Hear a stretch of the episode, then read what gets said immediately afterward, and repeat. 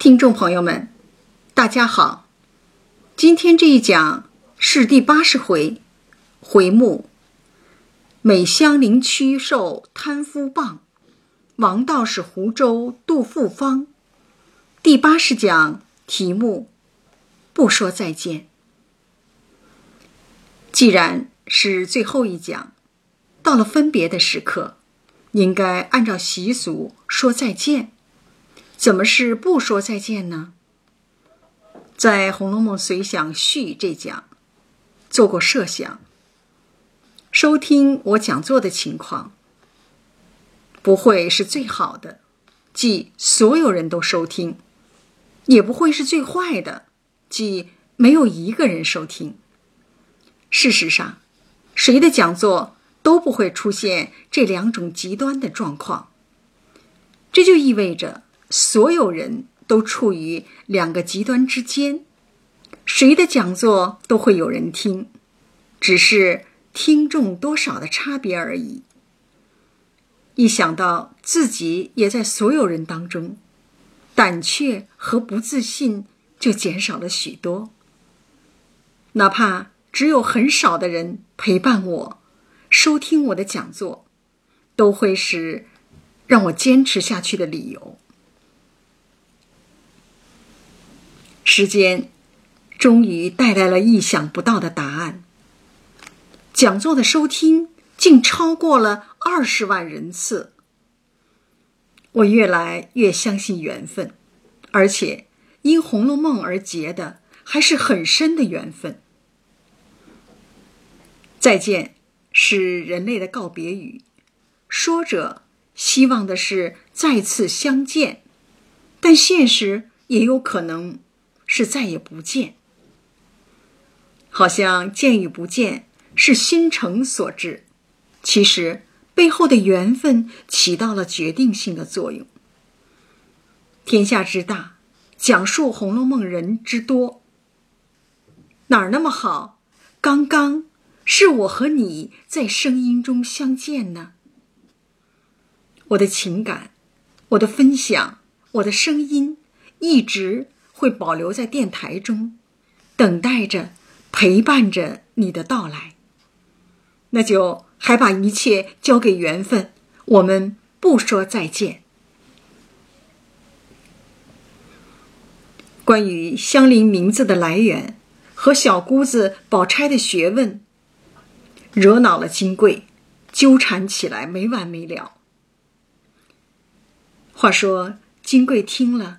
将脖子一扭，嘴唇一撇，鼻孔里嗤嗤两声，拍着掌冷笑道：“菱角花谁闻见香来着？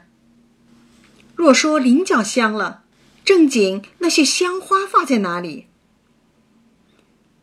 可是不通之极。先是扭脖、撇嘴，鼻孔发声，拍掌冷笑。”这些丰富的表情语言，就活灵活现了一个妒性十足的泼女形象。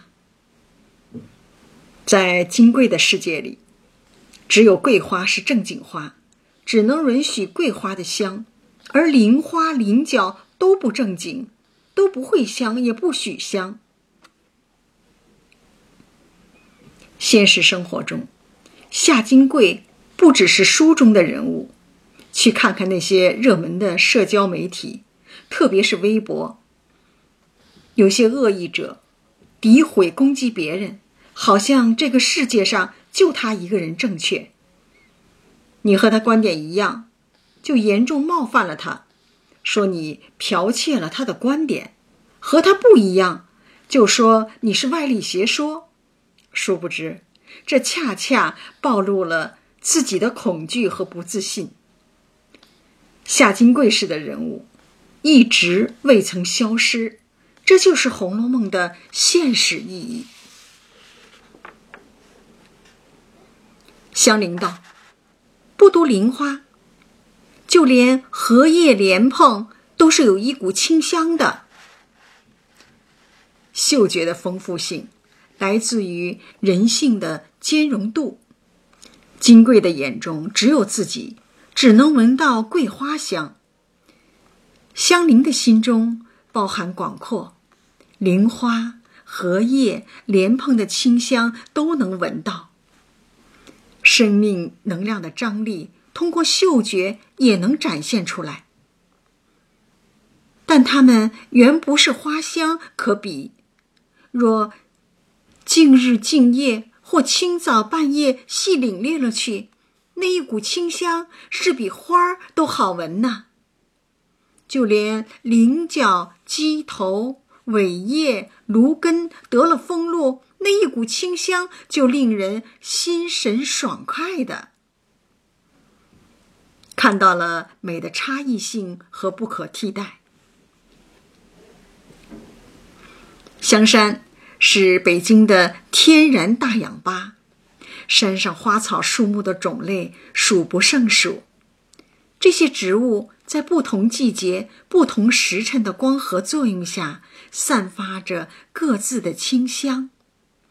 每每行走在山路的台阶上，总会自动关闭语言系统，启动嗅觉功能，使用瑜伽老师教的腹式呼吸法，深深的吸入，慢慢的呼出，尽情的享受植物芬芳的盛宴。面对气味的缤纷，感觉到了语言的匮乏，竟然有这么多种的清香，无法准确的用词语区分开来。只有内心的丰盈，才能与自然的丰富遥相呼应，产生强烈的共鸣。香菱是美的，才能发现、感受到自然之美和人性之美。金贵是可怜的。由于自我的闭锁，自然的美、世间的美完全与他无关。金贵道：“依你说，那兰花、桂花倒香的不好了。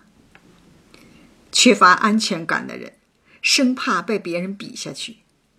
比较是痛苦和嫉妒产生的根源。”香菱。说到热闹头上，忘了忌讳，便接口道：“兰花、桂花的香，又非别的花香可以比的呢。”这一说，好比捅了马蜂窝。金贵的丫鬟宝蟾忙说道：“要死要死！你怎么直叫起姑娘的名字来了？”金贵是否有意引导香菱犯忌，只有天知道。香菱猛醒了，忙陪笑赔罪。金贵试探道：“这有什么？你也太小心了。但只是我想，这个‘香’字到底不妥，意思要换一个字，不知你服不服？想要独霸这个香，不让任何人与香沾边儿，绕来绕去，这才是最终目的。”香菱的好说话，奶奶说哪一个字好，就用哪一个字。名字都是别人给起的，那就随你好了，没什么可较真儿的。跟宝钗、黛玉学写诗，可是自己的事，字斟句酌，废寝忘食，来不得一点马虎。这就叫内外有别知深浅，通情达理。金贵顾虑道：“只怕姑娘多心，说我起的名字反不如你，你能来了几日就驳我的回了？真会察言观色，暗中几次与宝钗较劲儿，都败下阵来。此刻又想通过更改宝钗的起名，间接占得上风。”香菱道。姑娘又是极明白的人，如何恼得这些呢？金贵道：“既这样说，香字竟不如秋字妥的。菱角、菱花皆胜于秋，岂不比香字有来历些？”香菱依了，宝钗亦不在意，由此更看出香菱、宝钗的大度豁达，金贵的好斗、嫉妒和霸道。由英莲到香菱，再到秋菱，一路的顺从忍让，命运还是把这个美貌善良的女孩抛向了悲惨的结局。只因薛蟠天性是得陇望蜀的，如今得娶了金贵，又见金贵的丫鬟宝钗，宝蟾啊，她的丫鬟的名字叫宝蟾，宝蟾有三分姿色，举止轻浮可爱，便时常要茶要水的故意撩逗她。撩逗是战友的前奏曲，宝蟾随意解释。但他也得看金贵的眼色行事。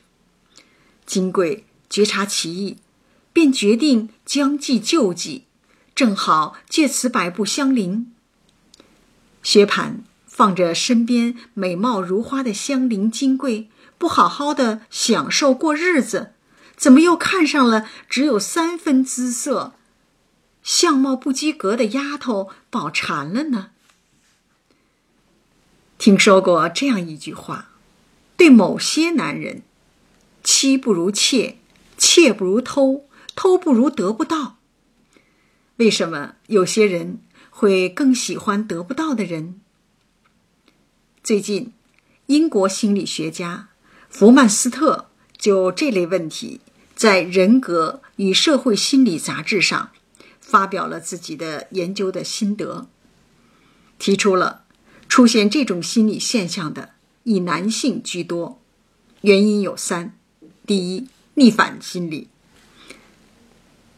得不到永远是最好的，总想着去追求最好的；第二，充满幻想、新鲜和好奇感，会不惜代价的去冒险要得到，以证实自己不切合实际的幻想；第三。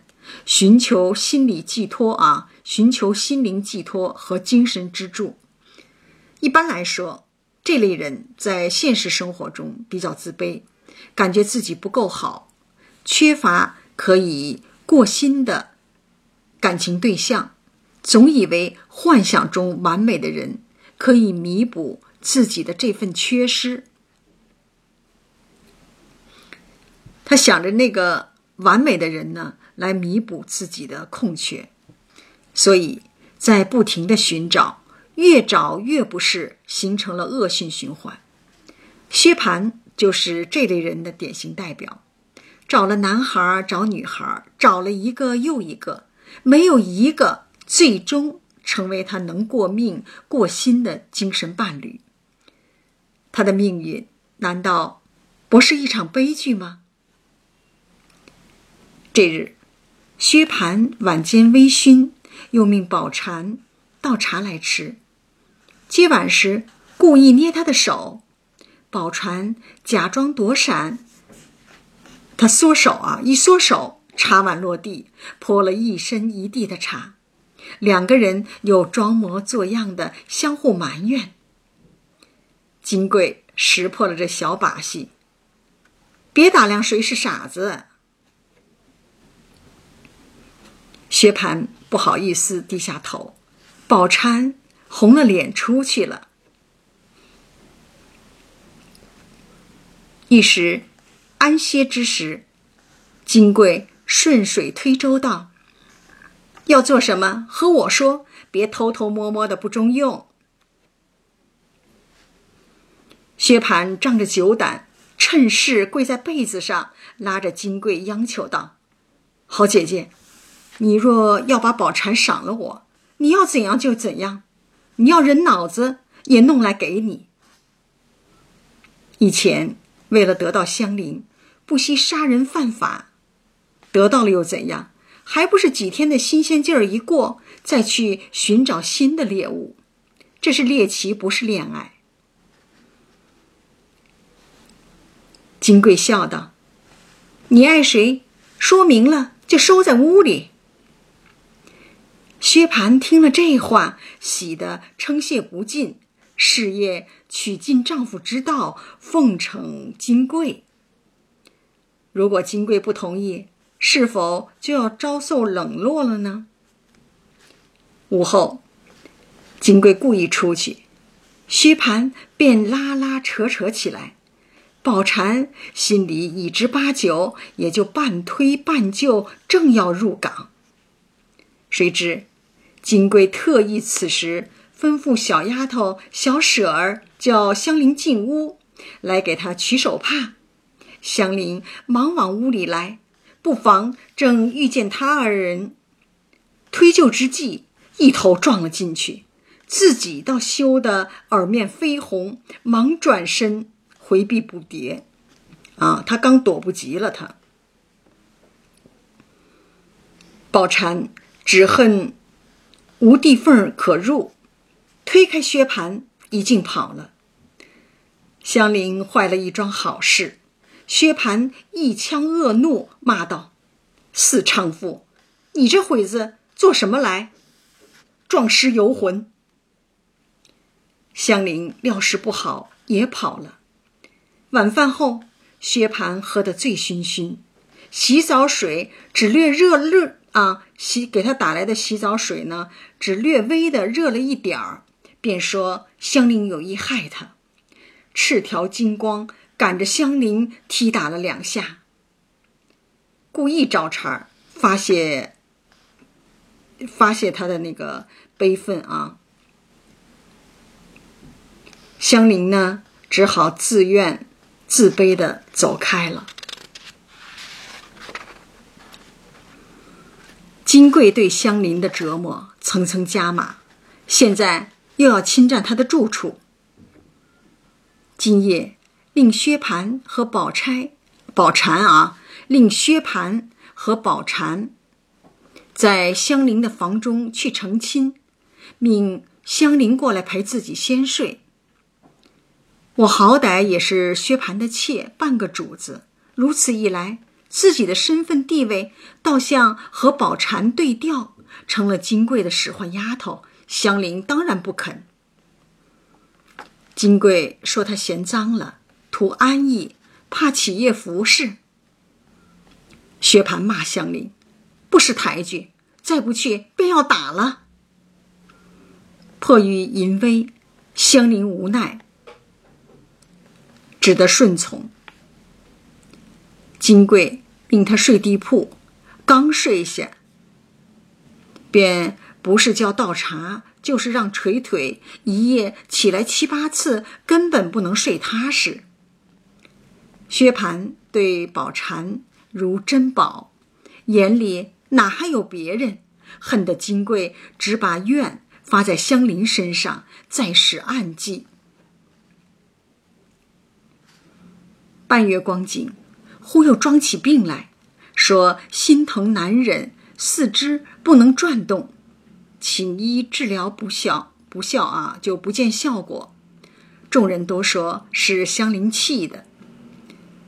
住在一起，最有可能成为第一嫌疑人。闹了两日，忽又从金贵的枕头中抖出纸人来。上面写着金贵的年庚八字，有五根针钉在心窝，并四肢骨节等处。所谓的病症原因找到了，有人暗用巫术所致。查出施巫者，便是当务之急。薛蟠头脑简单，要拷打众人。金贵故意说。大约是宝蟾的镇眼法。宝蟾一直在和自己一起，怎么能是他？薛蟠为其开脱。他又不在你房里，何苦赖好人？金贵冷笑道：“莫不是我自己不成？虽有别人，谁可敢进我的房呢？”所有阴谋设计，摆布的焦点，最终。都要指向香菱。受到诱导，薛蟠说出了金贵想听的结果。香菱是天天跟着你，他自然知道。先拷问他就知道了。金贵冷笑道：“拷问谁？谁肯认？依我说，竟装个不知道，大家丢开了手罢了，横竖致死，横竖致死我也没有什么要紧的，乐得再娶好的。若据良心上说，左不过是你们三个多先我一个。说着，痛哭起来。自己做贼，虽然乡邻不会为此屈打成招，但可以造成受排挤、遭迫害的弱势假象，博得众人同情，把怨怼的矛头引向乡邻。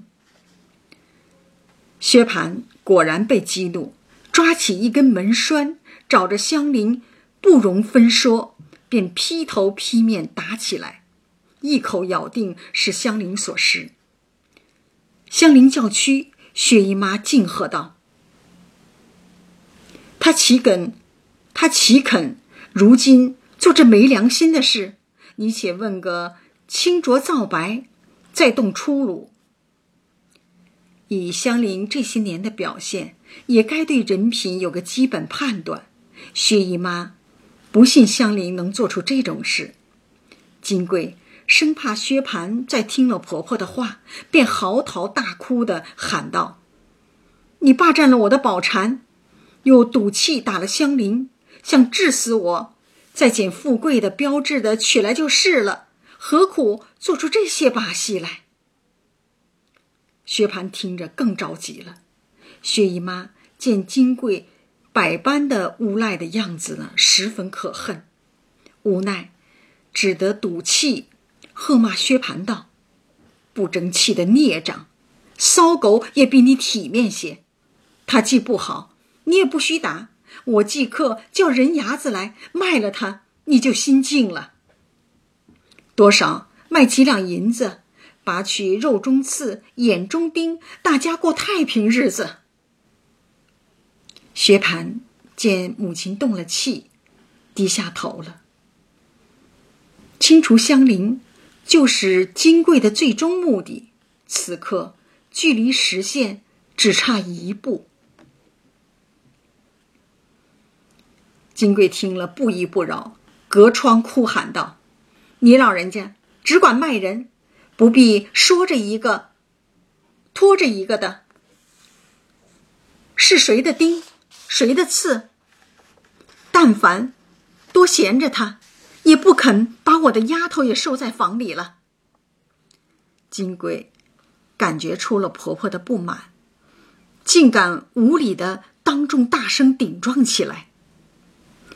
薛姨妈再见多识广，也没见过如此无理放荡的晚辈，气得深战气焰道：“这是谁家的规矩？婆婆这里说话，媳妇隔着窗子拌嘴。亏你是。”旧家人的，啊，他说他啊，亏你是旧家人家的女儿，满嘴里大呼小喊，说的是什么？家庭平辈之间的争斗，进入白热化，升级为家族晚辈与长辈间的争斗。家丑不可外扬，薛蟠急得直跺脚，怕人听见笑话。金贵。更发泼喊起来了：“是你的小老婆，治我害我，我不怕人笑话。再不然，留下她就卖了我。谁还不知道你薛家有钱，行动拿钱垫人，又有好亲戚，挟制着别人。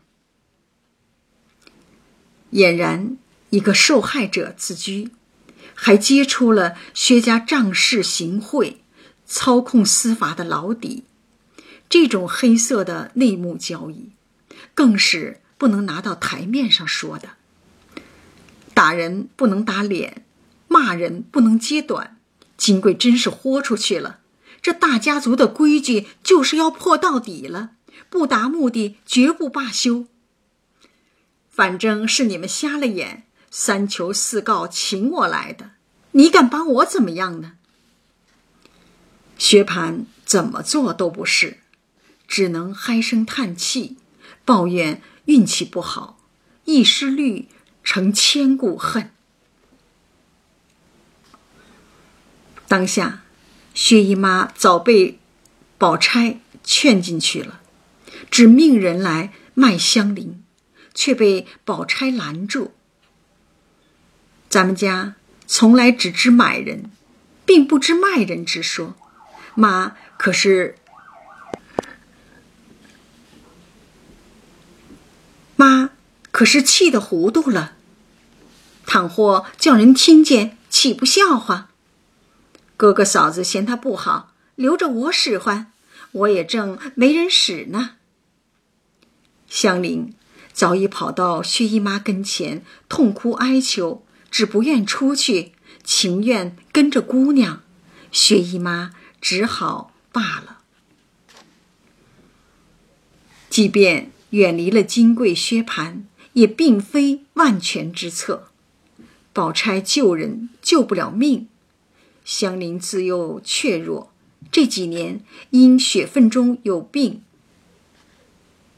无胎孕，今日气怒伤感，内外。折挫不堪，竟酿成肝血之症，日渐雷瘦作烧，饮食懒进，无药可医。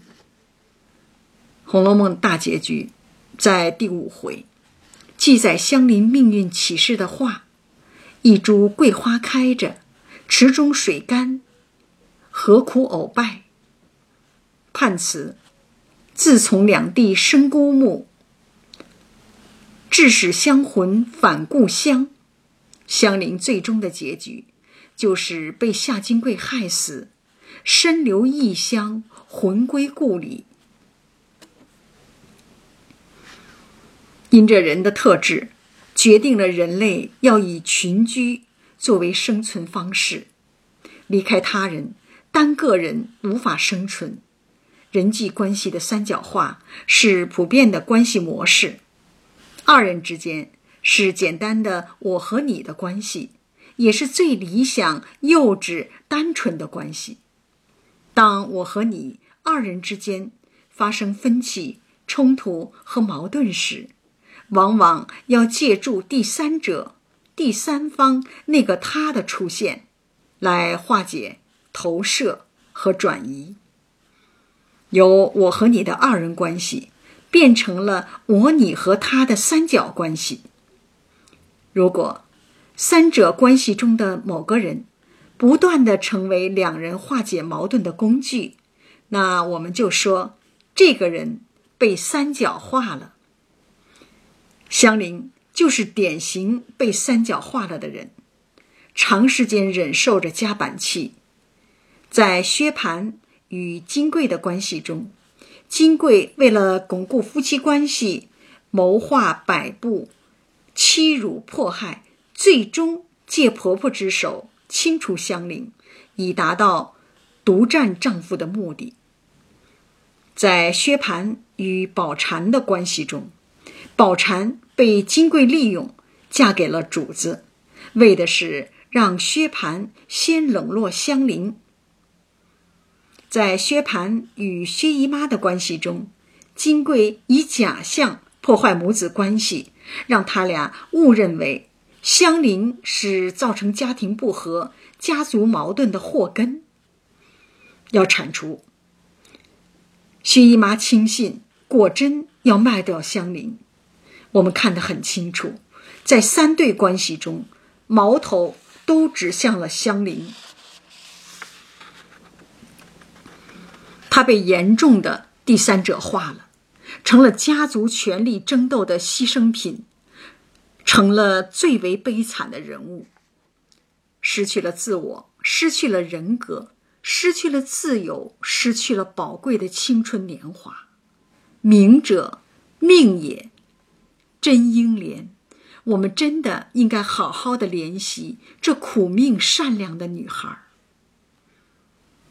三角关系的普遍化，也常常体现在职场中的办公室政治。在单位里，两个领导之间的矛盾，往往会使夹在中间的部门经理很为难，左右逢迎中，难免失了自我。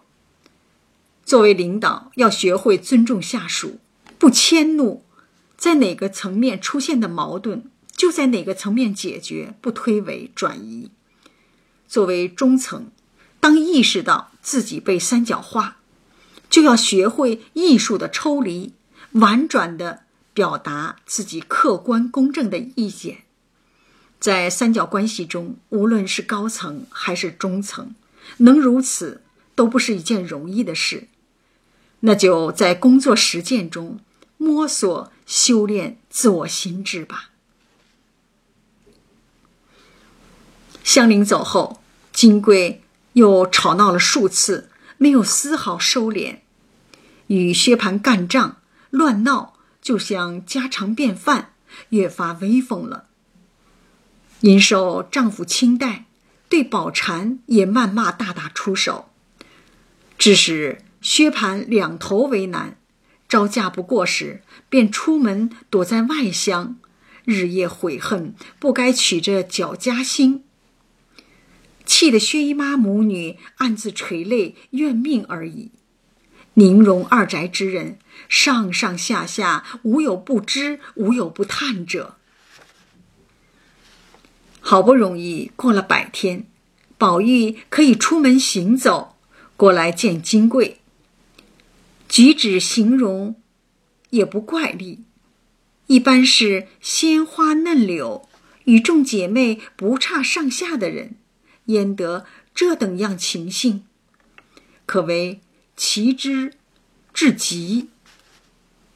因此心下纳闷儿。这正是《红楼梦》的真实所在。去脸谱化，从外表看，十七岁的金贵年轻漂亮，与其他的女孩别无二致。可是，在关系中一过世，人的各层各种层面尽显无疑啊！只有创作出真实的人物和事件，才能打动读者的心，使其随着剧情的起伏和悲欢。而动情。贾母、大夫人来找宝玉，说明儿一早到天齐庙还愿。宝玉巴不得各处去逛逛，喜得一夜不曾合眼。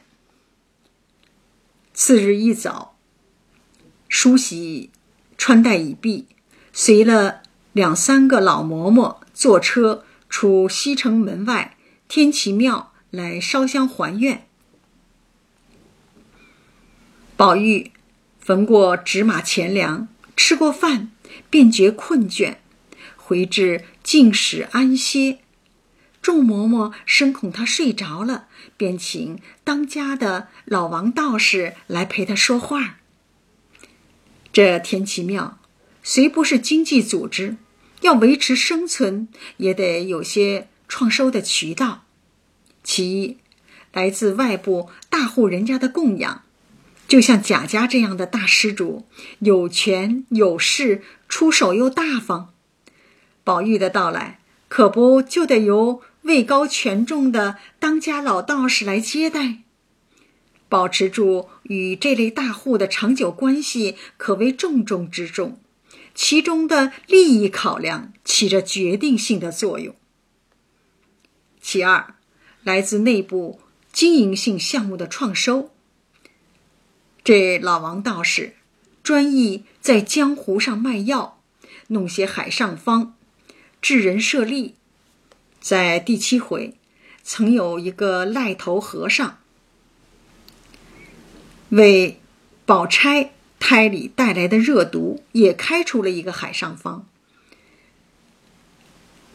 宗教人士成了经营人员。这庙外还挂着招牌，丸散高丹俱全，居然还卖到了宁荣二府，由此便得了个浑号王一贴，号称他的膏药一贴就灵，包治百病。历史上有句著名的话：“上有庙堂之高，下有江湖之远。”庙堂。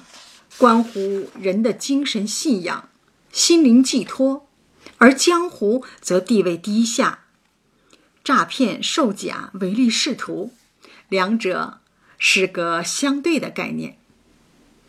可在此，我们看到，在经济利益的驱动下，庙堂既是江湖。老王道士、秃头和尚也是药品的推销员，精神与物质、高尚与低下，分界线竟然荒诞的消失了。宝玉问：“天天听见你的膏药好，到底治什么病？”药到病除，包治百病。这话听着就觉得特别不靠谱啊！怎么那么不靠谱？王一贴道：“共药一百二十味，君臣相济，宾主得意，温凉兼用，贵贱殊方。适用范围超广，任何人。功能主治：内则调元补气，开胃口。”养荣胃，凝神安志，祛寒去暑，化湿化痰；外则和血脉，舒经络，出死肌，生新肉，祛风散毒。看来这药真神，啥病都能治。疗效呢？奇效如神，贴过的便知。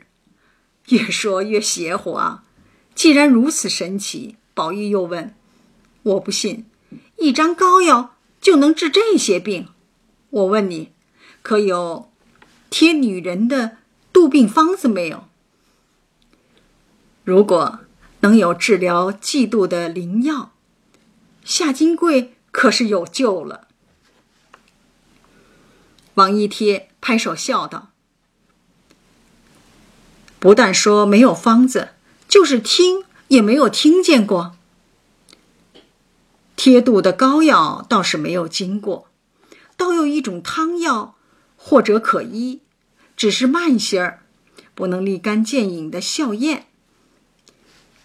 江湖之人有个特点，见风使舵、随机应变的能力极强，这种能力只有在低，只有在底层啊艰难的生活环境才易养成。像宝玉这种大家族里养尊处优的公子哥，就不会有这样的能力，也不需要如此。宝玉好奇道：“什么汤药？怎么吃法？”王一贴道：“这叫做疗肚汤，用极好的秋梨一个，二钱冰糖，一钱陈皮，水三碗，梨熟为度。”每日清早吃这么一个梨，吃来吃去就好了。梨属阴，能清火润肺，味甜；陈皮又叫做橘皮，性温，味辛苦，有理气化痰的功效。再用冰糖水一煮，首先口感就不错，其次食材取得容易，制作方法简便。至于能否吃好，宝玉存疑。这也不知什么，只怕未必见效。王一贴道：“一计不效，吃十计；今日不效，明天再吃；今年不效，吃到明年。横竖这三味药都是润肺开胃，不伤人的，甜丝丝的，又止咳嗽，又好吃。”吃过一百岁，人横竖是要死的，死了还度什么？那时就见效了。这段话虽幽默，可语重心长，耐人寻味。这疗肚汤是一种安慰剂，可它所起的不只有安慰作用，药医不死病。佛度有缘人，许多人明白这个道理。现实情况是，自愈往往会发生在那些既相信自己又配合治疗的患者身上。第一，我知道疗肚汤的功效；第二，我相信吃了它会有疗效；第三，我每天按时按要求制作并服用。第四，我感觉每天都有好转，给自己正面的心理暗示。请注意，这四条中都是我，没有别人。如此循环往复，由被告知到坚信、付出行动、收获好感，形成了一种由外到内、由物质到精神的良性互动循环。从被动的接受外界的安慰，逐渐转为实时主动的自我调整，达到内心的安顿。当你不再关注别人，只关注自己的生活时，不管你喝不喝疗肚汤，都不会再去嫉妒别人了。疗肚汤展示的是一种生存哲学。宝玉、明烟听了都大笑不止，骂牛嘴的牛头。王一贴笑道：“不过是闲着解五盹儿罢了。”有什么关系？说笑了，你们就值钱。宝玉有多久没有这么开怀大笑了？遇到了这么多生活中的痛苦，他只有眼泪，哪里还能笑得出来呢？可是，这一天，他走出了大观园，来到了更广阔的民间，体验到了历尽磨难之人的感受。反倒释怀的笑出了声。其实，每个人的痛苦和悲伤，就像数量有限的盐，把它放入一杯水里，便苦涩难咽；把它放到天地间的大江、大海、大洋之中，自己的眼中那点苦涩，就变得微乎其微。痛苦。和悲伤的程度，取决我们承受痛苦和悲伤的容器的大小。面对苦难流泪很容易，这是本能；可面对苦难还能笑出声来，却是难上加难。这就需要习得。这是一种生活哲学的态度。最后，王一贴告诉道。实告诉你们说，连这膏药也是假的。我有真药，我还吃了做神仙呢。有真的，跑到这里来混。雪琴写贵族，极尽奢华，那是他童年的回忆；雪琴写苦难，入木三分，那是他成年的经历。家族衰败，雪琴落魄潦倒。举家十周度日，在京郊西山的黄叶村，以糊风筝勉强维持生计。在庙口，在街头巷尾，他就和王一贴、秃头和尚这类人在一起谋生计，感同身受，体谅和饱尝着生活的艰辛与磨难，最终与社会、与世间。与自然与时空融合在一起，达到了人生哲学的最高峰。迎春回家哭诉，是父亲贾赦欠了孙家五千两银子，用自己抵债才嫁过去的。一过门，就惨遭丈夫的打骂虐待，本想回家清静躲几天，却被恶夫派人。接走了。如果宝玉得知，还会再来庙里为迎春祈祷吗？东方的寺庙和西方的教堂都被用来安抚人的心灵，人世间就是最大的寺庙和教堂，它承载、安顿、慰藉了人类所有九百亿个心灵。是佛陀成就了众生，还是众生成就了佛陀，亦或是彼此成就？如果对此类问题停止了思考、追问，宗教与哲学就没有了延续和发展的动力。人是因缘聚合的生命体，人性就是一本。最深刻的经书，而生活既是所有人一生都要修行的功课。在金秋这个收获的季节，我们工作室的红楼文化之旅就要圆满结束。硕果盘点，共发布音频讲座二百三十一集，其中王根福老师七十一集，阿哲老师五十八集，罗燕的一百零二集。再次感谢工作室的。花儿老师、慧儿老师、王根福老师、阿哲老师、一句话老师、冰玉老师、叶子老师、旭阳老师，成绩的取得是大家辛勤努力的结果。至此，我已用八年的时间，实现了人生最后一个梦想，用一百讲、一百万字。手写的十八本讲义、三本随想笔记、八本摘抄，共二十九本，讲完了曹雪芹的八十回全本《红楼梦》，此生再无憾事。罗燕的《红楼梦》系列讲座到此全部结束，感谢一路相伴的听众朋友们，感谢生命中。所有的遇见，感谢缘分。